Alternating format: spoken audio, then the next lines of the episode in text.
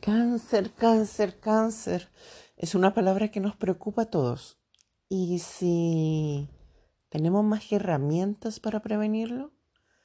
¿Y si la flora intestinal podría estar en este juego?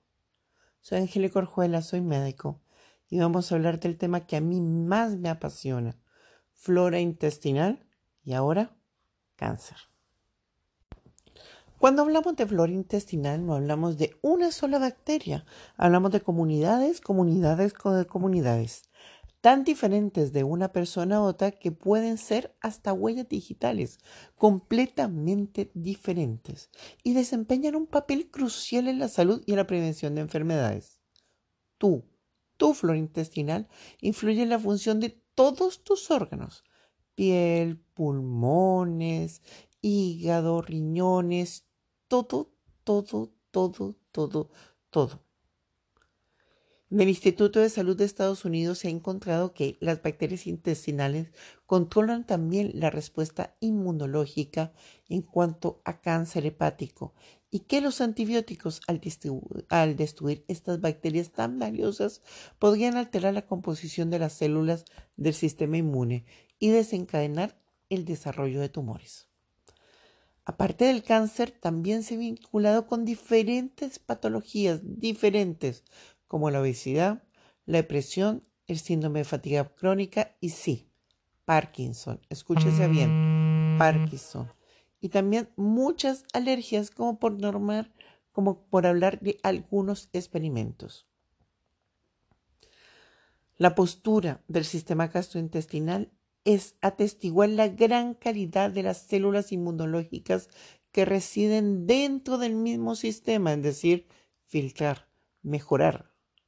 De, de hecho, en el intestino se encuentra un sistema que produce eh, todo en material inmunológico. El tejido linfoide es parte destacada en el intestino, asociada a toda la mucosa del intestino. Pero, ¿cómo influye eh, toda la flora intestinal en el riesgo de cáncer? Los estudios han demostrado que ciertas bacterias intestinales disminuyen la inflamación, que es un factor muy importante en todos los tipos de cáncer. Esto ya se vio en la revista Nature. Las bacterias se han relacionado con el inicio y el desarrollo del cáncer.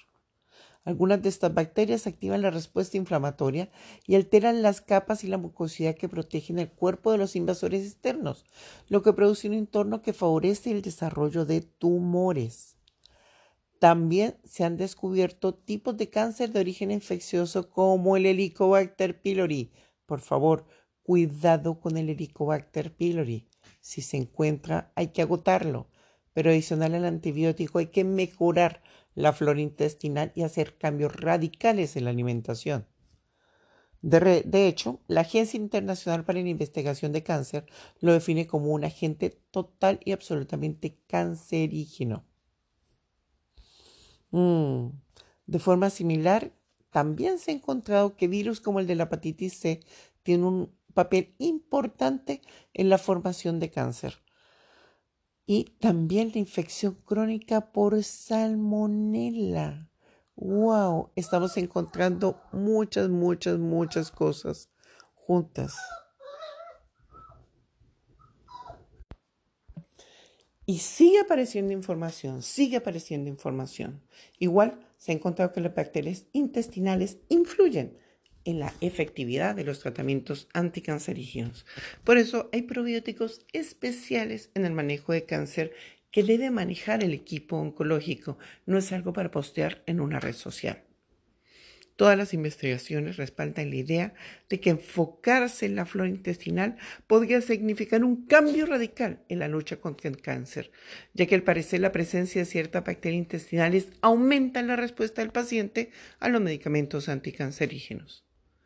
También se ha encontrado que parte del mecanismo que le permite al revestimiento intestinal funcionar bien es el mismo que hace que el vaso, que es un órgano inmunológico, los ganglios, activen toda la respuesta inmunológica al cáncer. Así que hay mucho que hacer. Sí, mucho que hacer. ¿Qué podemos hacer para proteger nuestro intestino? Mm. ¿Utilizar regularmente cápsulas de probióticos? Sí. Bajo criterio de alimentación industrializada lo necesitamos. Aportar cepas diferentes a nuestro intestino para poder tener calma, calma, calma, paz en esta mucosa.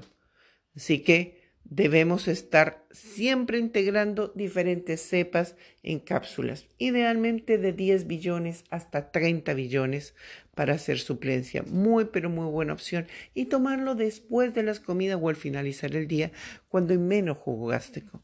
El otro elemento importante es sí o sí disminuir la industrialización.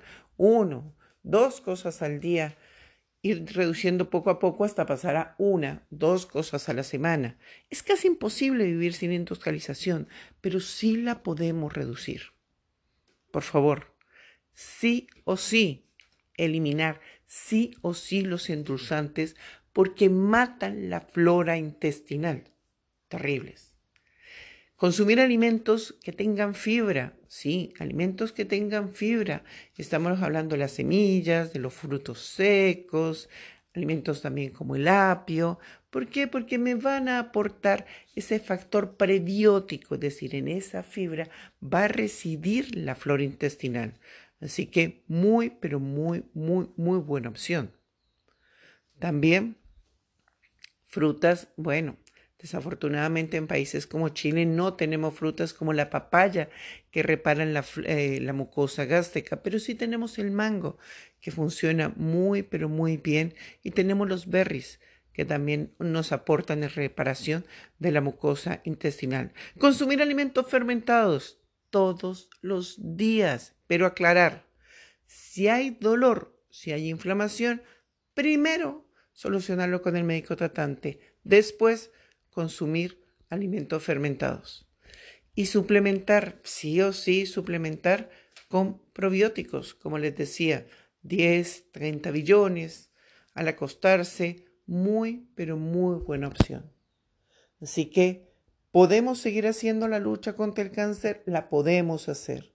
Ya hemos hablado de autoexamen mamario, ya hemos hablado de control de los hábitos de alimentación, pero la flora intestinal lo es todo. Soy Angélica Orjuela, soy médico y mi pasión, cuidar los problemas desde el origen, solucionar los problemas desde el origen.